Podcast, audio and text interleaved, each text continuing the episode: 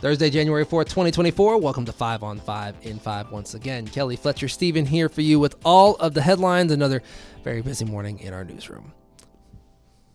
It did. Sorry, delayed reaction. I didn't know who was going to speak. I'm I just here. it was kind of like the. I looked the at Fletcher, and Fletcher's like, got nothing. the Spider-Man thing where I was like pointing at both of you, like who's gonna talk? Hey, there are three of us. so- Um, are three. exactly. None of us dressed alike. But uh, let's talk about the forecast first and foremost, because all of this sort of coming into focus. If you are a snow lover and you've been amping yourself up about this big snow event this weekend, let's start to dial that back down. Um, we never said there's going to be a huge snow event, but we did talk about the more significant snow chances, and that still holds true. Um, the system moving through the country right now and it's trending a little further south, which means we will likely get more of a rain snow mix. So, uh, lingering drizzle, flurry early today.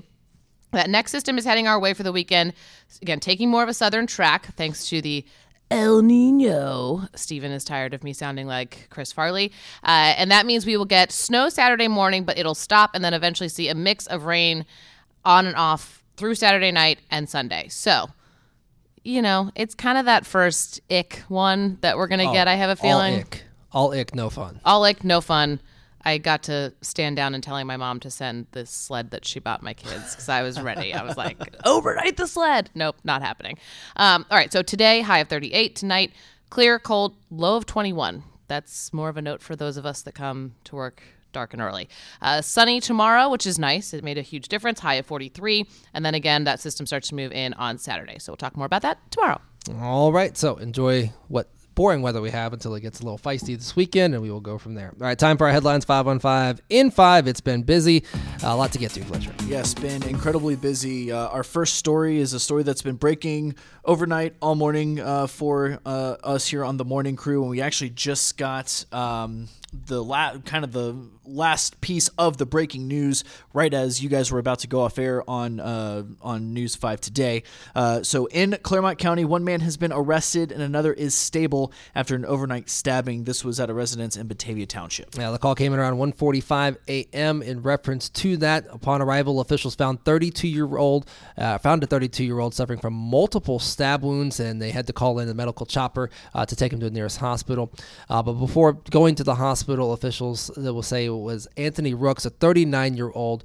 Uh, who is now in custody and being charged with one count of felonious assault and one count of tampering with evidence. He will be in court today, and uh, we will uh, be there to, uh, to uh, hear more about what happened, what caused this to, to happen in the middle of the night, and uh, have deputies come out to the location. Moving on to our second story this morning, a local outreach center in Hamilton has temporarily suspended a segment of its services as we begin the new year. An important segment at that. So, the local outreach center in Hamilton is Serve City, and they say the food pantry is being halted for the time being, citing funding and staffing shortages, especially in a time when we know these needs exist very much so as people are struggling. It's the start of a new year. People are kind of trying to figure out, you know, financial situations.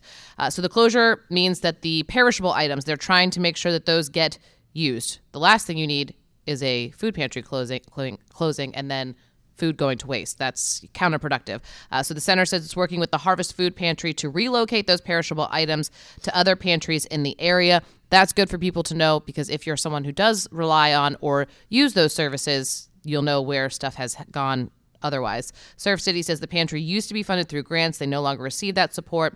Uh, they did add that in the event they get the funds to reopen, they also will need to hire at least two time two full time employees. Um, hoping that becomes the case. Obviously, again, a very huge need for that in our area and something a lot of people rely on. Moving on to our third story this morning. Did you happen to travel between Cincinnati and Louisville anytime this summer? Uh, if so, you could be sitting on a big pile of cash, and the Kentucky Lottery is urging you to come forward with your ticket. Now, how about a million dollars worth of a lotto ticket that's just out there? It's somewhere. This is why there's a stack of them in my armrest. Just Just, just to double check. just in case. case, just in case, just in case I read the numbers wrong. Even though I scanned the ticket, you know, I just that, that's also called hoarding, but that's beside the point. okay. Well, we'll talk about that offline, Stephen. All right, so back to it. The lottery says the ticket was sold at the Henry County Pilot Travel Center on July 19th. If you were traveling, if you know somebody, give them a call. They match five white numbers, white ball numbers, in the drawing for the grand prize of a billion dollars for that summer. It was obviously a big drawing, a lot of eyes on it. While the ticket didn't match the Powerball, they did get that second place prize of a million. They have until 5 p.m. on January 12th to show up to the headquarters in Louisville to present that winning ticket. If it is not claimed, that money will be returned to Kentucky's unclaimed prize fund, which supports the Kentucky Educational Excellence Scholarship. So I'm sure the scholarship will be like, yeah, don't claim it. We get a million bucks or whatever it might be after taxes. I'm just hoping this person has a very specific plan, and on like Jan 11, they're gonna walk in. yeah, and you and I talked about it. Maybe for tax purposes, they're like, you know, what, let me wait till the new year. I can have everything in order and do it. Man, that's I good want to do planning. it. It is, you know. a, a drawing in July, and you're like, you know what? I'm going to make that 2025 tax. Maybe they have an Right, excellent yeah. financial planner, and Yeah. they went to them right away and said, "Stop." stop, stop. We, you, you have six months. You have a two week window to turn it in.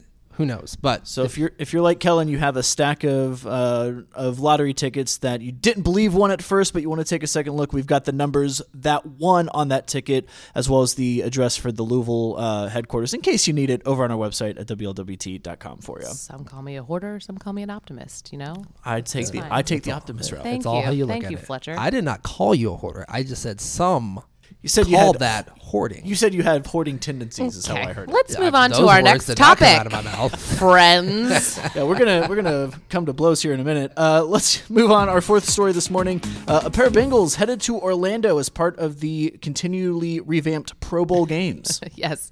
Uh, man, this thing has changed in what it used to be and what it is. And I think everyone agrees the skills stuff is the most fun anyway. So uh, there has definitely been an emphasis on that. I think the players enjoy that as well. Wide receiver Ja'Marr Chase and defensive end Trey Hendrickson both named to the AFC roster. So Chase has been named to the Pro Bowl in all three years of his time in the NFL. Very impressive and leads the Bengals in receptions, receiving yards, and touchdowns. Hendrickson also has been named to three Pro Bowls and is tied for the NFL lead in sacks this year with 17. So, you know, despite the lack of a postseason, still some good things to think about. Uh, the Bengals could have more representation. Joe Mixon was named as a first alternate, in which he will almost assuredly be called upon, while Orlando Brown Jr. was named a third alternate. The Pro Bowl games, a reimagining again of the traditional bowl game, will take place the week before the Super Bowl in Orlando. So yes, it's kind of moved into different places. Uh, I got a chance to cover it a little bit while I was in Orlando. That's fun. It was fun. Yeah, it was. People were. It was a good crowd. It actually happened to be like the worst weather Orlando had had in a while, Perfect, um, yeah. which didn't bode well for the city in hosting it again. So I'm glad they're trying it again. Uh, hopefully, weather will be good, but Yeah, too soon to say. it's going to turn into a tryout for the U.S. Olympic team's flag football team. That's what this Love that. into. That'd be sweet. Oh, I would love that. And I actually had a lot. I didn't think I would enjoy the revamping, but the flag football and So much all the schools competitions Yeah, were really they fun They to watch just, last it, year. they just, the, right. the players have more fun with it. They're not as worried about injuries. They get to bring their family. You know, that's why I think the Hawaii thing was a big draw because they got to bring their whole family and, and have a vacation and enjoy it. So it, it- there's a there's a reason. felt very home run derby when all the players are Yeah. sitting on the field just having a good time. It's what it felt like as opposed to a actual game that no one really had any interest in playing in, mostly because of the injury aspect of football compared to other sports. And rounding us out here on this Thursday morning, how about a double dose of FCC news after what was a quiet off season for the Orange and Blue picked up in a major way yesterday. Two major moves reshaping uh, what FCC's roster will look like ahead of 2024. First, we'll talk about the incoming player, prize free agent and USMNT center back Miles Robinson signed a one-year deal for the 2024 season with a club option for 25.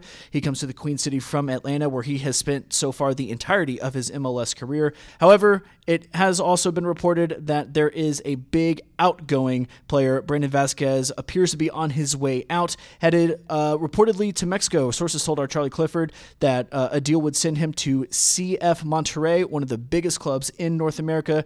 That is a deal that would total something around the $8.5 million mark for FCC, as it is a sale, much like we saw Brenner get sold uh, to Italy last year. Uh, Vazquez had been vocal about his desire to play in Europe, uh, but again, one of the largest clubs in North America, Monterrey might be a spot where he is not only able to get some more playing time, but if he is called for USMNT duty uh, over the next couple years, he will be much closer to the U.S down there than he would be in Germany or uh, London or any of the European clubs. But And he has a baby on the way. and he has a baby on the way. But FC fans, do not fret because you might see Vazquez on the pitch at TQL if the results go the correct way for the CONCACAF Champions Cup.